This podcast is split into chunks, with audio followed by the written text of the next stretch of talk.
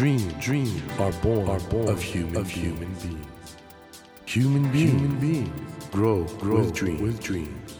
That, that is dream, is dream heart. When you touch when you that, touch warm, that vibration, vibration, a new dream, a new dream will be born, born of you, of you. Dream, dream heart, heart. ドリームハート政教新聞がお送りします皆さんこんばんは森健一郎ですこの番組は日本そして世界で活躍されている方々をゲストにお迎えしその方の挑戦にそして夢に迫っていきます。今週も映画「進撃の巨人」2部作の監督樋口真嗣さんをお迎えします。エヴァンゲリオンシリーズなど数多くのヒット映画作品の現場を経験してきた樋口監督が日本のみならず世界中で人気の漫画「進撃の巨人」の実写化に挑みました。その「進撃の巨人」エンド・オブ・ザ・ワールドが9月19日まもなくロードショーされます。今夜は樋口監督のこの映画にかけた思いや実写化に際して難しかった点などお話を伺っていこうと思います。よろしくお願いします。よろしくお願いします。監督先週の庵野監督との出会いとかもう本当にしびれるようなね。あーもうすみません。あとあの来年公開のゴジラのね、このかける思いとかいろいろ聞いたんですけど、ねいよいよ今週はですね「進撃の巨人」についていろいろお伺いしたいんですけど、はい。これね世間で大流行する前にもすでにいいなと思われてたっていうことだったんですけどね。どこが特にこの作品はいいなと思えたんですか？多分異常事態が好きだったんですね、はい。子供の頃から、でその時の異常事態の描き方っていうのは結構斬新だったんですよ斬新。どういうところが斬新だやっぱりそのなんか巨人というその人間と同じ姿形をした大きいものがやってきてそれが人間を捕まえて食べるんですよ。例えばゴジラとかウルトラマンの怪獣とかにしても建物を壊すとかある意味無目的なところが怖かったりしますよね、なのに目的がはっきりしてるわけですよ。人を捕まえて食べるっていう、はい、最悪なんですよ。でしかも中途半端な大きさでえ目と目が合ったら逃げられないみたいな、えうん。もうそれがすごい読んでて怖いんですよ。はい伊沢さんって本当まだ書き始めた頃は本当20代前半ですごい一生懸命書いてて思いが先行してバランスがちゃんと取れてなで僕らが一緒に読んでるような漫画読みのやつらはちょっとこの絵がダメだっていう人もすごい多かったんだけど俺はそれが含めてものすごい迫力に感じたんですよあれ本当に謎じゃないですか。な何なんですかねもう。わからないんですよ。いまだに分かんないですよね、ええ、未だにわからないしそれも面白かった。何なんだろうと思って読み進めるところだったりとか、はい。でどんどん予想だにしない展開が起きるわけで、ええええええ。でえこれはどんな漫画なんだろうと思いながらもそのシーンにあるのが自分という人間が何者かまだはっきりわからない、その10代の少年や少女のもどかしいあがきだったり、倒したいっていう思いだ、なんとかして今現状の閉塞感みたいのを突破したいっていうような思いだったり、それはもう本当純粋に少年漫画なんですよね。僕らが子供の頃読んでたのと同じような。なるほど。それで言うと本当デビルマンを子供の頃に読んでデビルマン。少年マガジンすげえと思った。あの感じ。だからデビルマン的なもので始まってでそれで僕らの世代がそういうのを受け継ぐ意味でエヴァンゲリオンを作りました。で多分伊佐山さんは子供の頃にエヴァンゲリオンとか見見ててでそれをまたなんだろう受け継いだ形来てるんだね。ねミームみたいなものを受け継いでいくというかですね。確かにデビルマンもエヴァンゲリオンも何なんだって言うと分かんないですもんね、これは何なんだって言うと分かんないけど、少年期の不安とかそれが非常になんかそこでそうなんですよね。見事にえ描かれてるっていう意味において本当傑作なんですけども今「進撃の巨人」ってすごい数売れてるじゃないですか、売れてますよね。それだけの某講談社はかなり助かったみたいな。助かった。それだけ注目されてる作品なんで、ええ。これの映画化となるとね、えやっぱりものすごいプレッシャーだと思うんですけど、ええ。そもそも実写化できるのかというね。それはね、あの、ええ。脚本を作るのと同時進行でテストを始めたんですよ、巨人の。そうなんですか、ええ。やっぱ CG でやるとどうなるかってテストをしてもいいんですけど、え OK かどうかが分かる。の完成するまで分かんないんですよ。でもその前にある程度その見込みが知りたいっていうのをちょうどその時、アメリカ映画でやっぱ巨人ものがあって、ジャックと豆の木ああありましたね。ええ。はい。それは全部 CG でやってるのを見て、ええ。この人たちがこんなにお金をかけてものすごいことをやってるのを見ちゃうと これは勝負できねえって話になる。ああ確かにあれ巨人出てきましたね、だからあれは全部フル CG で。でね。やっぱり実写で。ええ。僕ちょっと監督に聞きたいんですけど、あのね「進撃の巨人」の巨人たちって独特のなんか存在感っていうか妙な、そうなんですよね。ああいう人っているんですか？ああいう人っていうか人間いやさオーディションで探したんですけどえおあ、ええ。巨人のオーディションをやったんですか、ええ。どういう人を探してたっていうか。条件がいくつもあるんですけど、人と違う外見なり動きなりができる人とか あとは一日中裸でいても大丈夫な人とか。えちょっと面白い、えかなり特殊な条件を出してそれでクリアした人が集まってえきたな何人ぐらい面接っていうかした？んですか300人ぐらい。300人面接、何人それでで最後は？20 20何人ですか20ね人採用し、ええ その人たちはもう裸でずっといても大丈夫。まあそのなんかみんな椅子に座って待ってる、つまりあの ボディーペインティングとかするんでいろんなはいはいはい。ディティールを作るので、ええ。それをガウンとか着るじゃないですか普通だったら、はいはい。くっついちゃうんですよね。ああ！だからガウンが着れないんですよ。その人たちはあの撮影終わるまでずっとボディペインティングしたまま。そうですね。で本当ユニークな体型の人たち、そしてユニークな動きをする人たち、はいで何よりもユニークな顔立ちの人たちユニークな顔立ちの人たち。ええそういう人たちをもう厳選してですね。いや素材の良さで勝負していました。あのーこれ日本以外の国ではどういう受け止められ方するんですかね？最初にねまずアメリカでワールドプレミアと称して、ええ。ロサンゼルスで上映したんですよ、はい。怖かったって言われるんですよね。怖かった。うん。巨人が怖かった、ん。それ何かっていうとやっぱり自分の中でまずここをやんなきゃっていうところが巨人が本当にいたらこんなに怖いんだよ、ん。こんな目に遭っちゃうから何とかしなきゃいけないんだよっていう皮膚感覚みたいな。のそこに自分たちがいたらこんな目に遭うんじゃないかっていう恐ろしさみたいな、恐ろしいところから始まってそれに立ち向かっていって最後まあ後編どうなるかどうなるかっていうのは大体まあ後編ですからみんなで頑張る話なんですよもう。うん。希望みたいなもええ。いだからやそういうのを描きたいな。それはなんだろう？あの、漫画やアニメーションだとやっぱりそれは絵の中になってしまう。はいはいそう絵の魅力ってすごくあるんですけど、自分たちは絵じゃない。生身の人間だったり、現実にある風景を絵筆にして、そこに巨人がいた時のその、存在感とかええ恐怖とか、どう、ええどう人間は感じるんだろうかっていうところを積み重ねたかったんじゃないねあの「進撃の巨人」のパンフレットにも「この世界は残酷か」と書いてありますがこれいやちょっと怖いっていう人も見て大丈夫ですかね？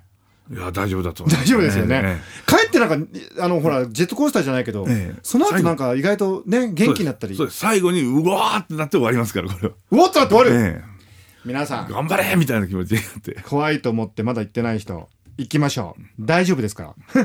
大丈夫です。はい。あのー一番心に留められたことがその巨人の不気味さということなんですけども原作をちょっと再現する上に一番苦労されたところってどういうポイントになりますか？あの、本当伊佐山さんとね、原作の伊佐山さんと話してて、えええ巨人で最終的に怖がらせたいんだけど、うん。だからといって相手を威嚇するとか、ん。わざと怖がらせるようなモンスターだったり、今までの怪物ってそういうことをするじゃないですか。はい。お前を食ってやるみたいな威嚇するような動作だったり、表情だったり、そういうのをさせないでくれ。なるほどその聞いて改めて本当その漫画を読み直すと、確かにみんな自然なんですよ。普段の顔で食べてるんですよね。ああ。そこはまた不気味ですよね、ええ何を考えてるかわからないになるし、だから自分の中であこれってもしかして酔っ払いだらけの満員電車に乗っちゃって隣の人がもうなんかもうあ気分が悪いそろそろ やばいぞっていう時の、こっち来んなっていう気持ちに近いっていうか。はいはい。そういう時の自分の知らない他人ってものすごく薄気味悪く見えたりするはい瞬間が。あるそうですね。特に東京に出て間もない10代の頃とかって、怖いじゃないですかやっぱり。人混みがやっぱり、はい。そういう恐怖感多分伊佐山さん九州大分日田というですね非常に山に囲まれたところから東京に出てきて多分そういう体験をしたんじゃないかとかそれ勝手に思い込んで、ええ。そういうなんだろう自分以外の誰かに囲まれてる恐怖っていうんですかその人たちがもしかしたら自分のことを食ってしまうかもしれないって思えるような、そういうのがもしかしたら漫画になんか刻み込まれてるんじゃないかと思って。ど。ちらかというとその単に怖がらせる、まあ、食べちゃうってとこは食べるんですけどそれをなるべく自然に食べてもらおうかえじゃあ巨人役の人にはそういう指示を出したと、ええ。いつもみたいに一番好きなものなんですかってちくわじゃあちくわ食べるみたいな、ちくわ食べるみたいにって言ってやったんですか、うんええ台所の棚の中に、はい。あ母ちゃんこんなの隠してたのかよ。俺の大好物をパクって食べるみたいな。気持ちとしてはそのぐらいの、はい。ただその相手が生きている人間であるけど、ええ生きているかどうかはその巨人に関しては関係ないじゃないですか。なるほどなるほど。大好物だっていうこと以外は、だとしたらそれ以上の感情を込めずにやってくれ。っていうふうにそうか。これでも本当になんか現代においてね、うんこれが今受けてるってなんか時代を表してるんですかね、と思いますね。どんな時代の風潮と呼応してるというか。まあ閉塞感なんですかね。閉塞感があるんですかね。ええ。でそう考えるとね、本当、今の20代の気持ちというのは、本当今回初めて向き合うこと、っていうか自分だったらって考えて、20代の気持ちになった時に、僕らが20代の頃って正直バブルだったじゃないですか。はいはいもう今でこそ、ああの頃はってちょっと笑い話になるけど、やっぱりあれって希望に満ちてたんですよね。まあ、日本がねもう世界トップになるっていうようなね、ええ。それに考えるとやっぱり今限界日本の限界ってものをみんなが感じ始めてそれに対して自分も含めてすごい根拠のない自信で、やってたんだけど、ええ。今やっぱりその根拠のない自信すらもう持てなくなってるんじゃないかっていう。それが背景にこの「進撃の巨人」が出てきたってことなんですかね。まあゴジラはね当時のあの、まあ例えば核兵器だとかええ。そういうものに対する恐怖みたいなのね、そう冷戦の恐怖ってありあましたったわけですもんね。えそれで今時代が流れて「進撃の巨人」ってやっぱじゃあ閉塞感。ええ。面これは白いなねあ閉塞感でありこのままこれがどうやったら良くなっていくのか自分たちイメージできないっていう。うん。大人たちもそれイメージしてくれない、はい。何か提示してくれない。せっかくね来るであろうオリンピックはなんかこのつまずきようというですね。なんとかしてくれよみたいな気持ちなんでしょうね。楽しみですねこれ第2部がね。でもその閉塞感がということは映画が希望でもし終わるんだとすると、え。今の我々、まあ、若者たちの閉塞感もなんか抜ける道って見えてくんですかね。それをなんとか作りたかったんですよ。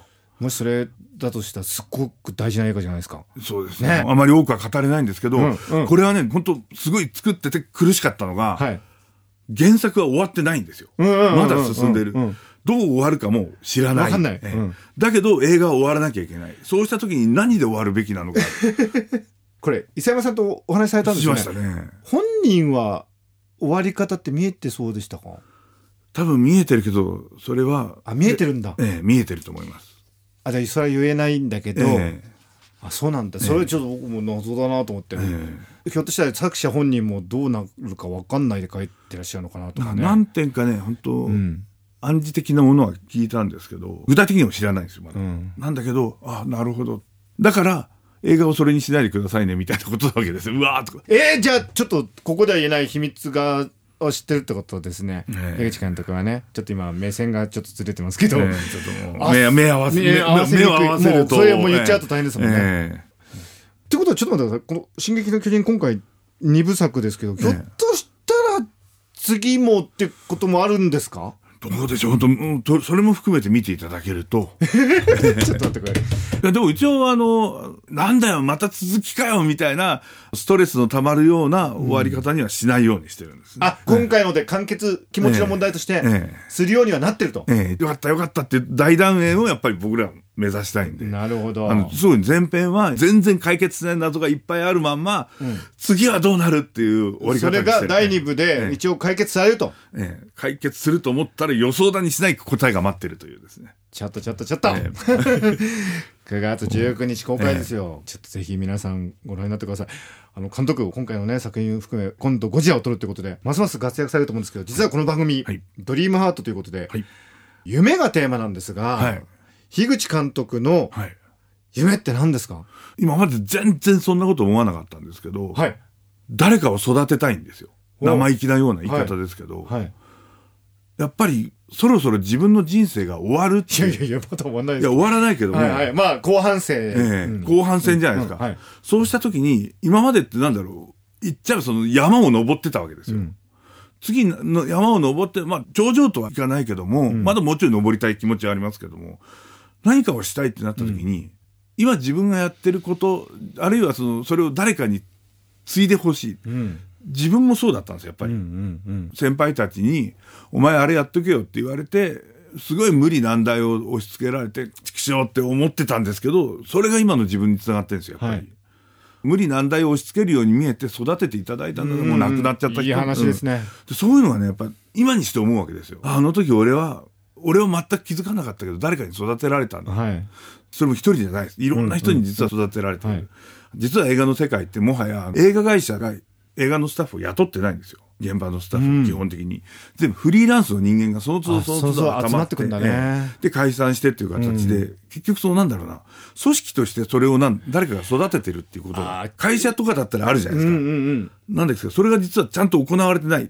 みんな勝手に育ってるんですよ。え樋口組がずっとあるっていうわけではないんですか？映画が続く限りありますけど、うんうん。映画次、じゃあちょっと秋まで映画ないよってなっちゃったら、解散。解散ですよ。その間みんな違う仕事をして、で、どまた集まってくるなるほどそういうことを考えたときに、まあ、それ自分がずっと継続して映画を作り続けることも重要なのかもしれないけど、なんかそれ以上になんかちょっと意識的に誰かを、一人じゃなくてもいいと思うんですよ。はい誰かに受け継ぐ流れみたいのを作りたいなっていうのは。それ楽しみですねいやもう、でもう漠然とですよ。まだええわかりますわかりますええすごいもやもやしてることを今初めて言葉にして。素晴らしいありがとうございますあのこれからも本当監督としてもなんかいろいろ素晴らしい作品作っていかれると思うんですけど無茶ぶりをして、はいそうですね。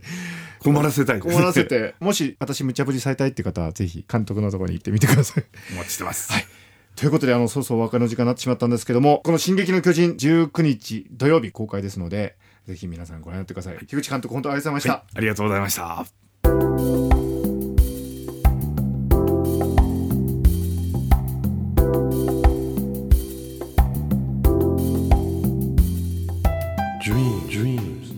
Can't be seen, can't be seen with a naked, eye. naked eye. But we sure But we can, sure live, can our live dreams. our dreams. Dream, heart, dream heart is in you, is in you, and it will make, it will make a brand, a brand new, new you, you. Dream, dream heart. 日本そして世界で活躍されている方々をゲストにお迎えしている「ドリームハート今夜も映画「進撃の巨人」2部作の監督樋口真嗣さんをお迎えしました特撮っていいですよね。樋口さんもおっしゃってたことで僕ねやっぱり特撮が現場でなんかいろいろ発見がある。いろいろ試してみないとわからないことがある。それでそこで新しい表現の可能性が生まれたりするっていう。これやっぱり日本人に向いてるんだなと思いましたね。今ねハリウッド映画はやっぱりあのコンピューターグラフィックス全盛でものすごいなんかねお金も人もかけて映画作ってくるんですけども、まあ、日本はね日本ならではのその、まあ、例えば職人さんがいたりだとか日本人のその一つのことを突き詰める生真面目さだとかそういうことがね実写の特撮でこそ生きるんだということをやっぱり樋口監督のお話伺って思いましたし今ね樋口監督は後進を育てたいというねお気持ちが強くなってきてるってことなんですけどぜひこの日本の持っている素晴らしい映画作りの伝統が今後もね発展していくことを私も願いたいなとそういうふうに思いました。さてドリームハートのホームページでは毎週3名の方に1000円分の図書カードをプレゼントしています。番組へのご意見などメッセージをお書き添えの上ドリームハートのホームページよりご応募ください。お待ちしております。さあ来週は文芸社から発売中のベストセラー。本能寺の変431年目の真実を書かれた作家の明智健三郎さんをお迎えします。2013年に発売したご著書が今も売れ続けているということで一体どんな内容の本なのでしょうか？お話を伺っていきます。どうぞお楽しみに。それではまた来週のこの時間にお会いしましょう。ドリームハート。お相手は茂木健一郎でした。ドリームハート。政教新聞がお送りしました。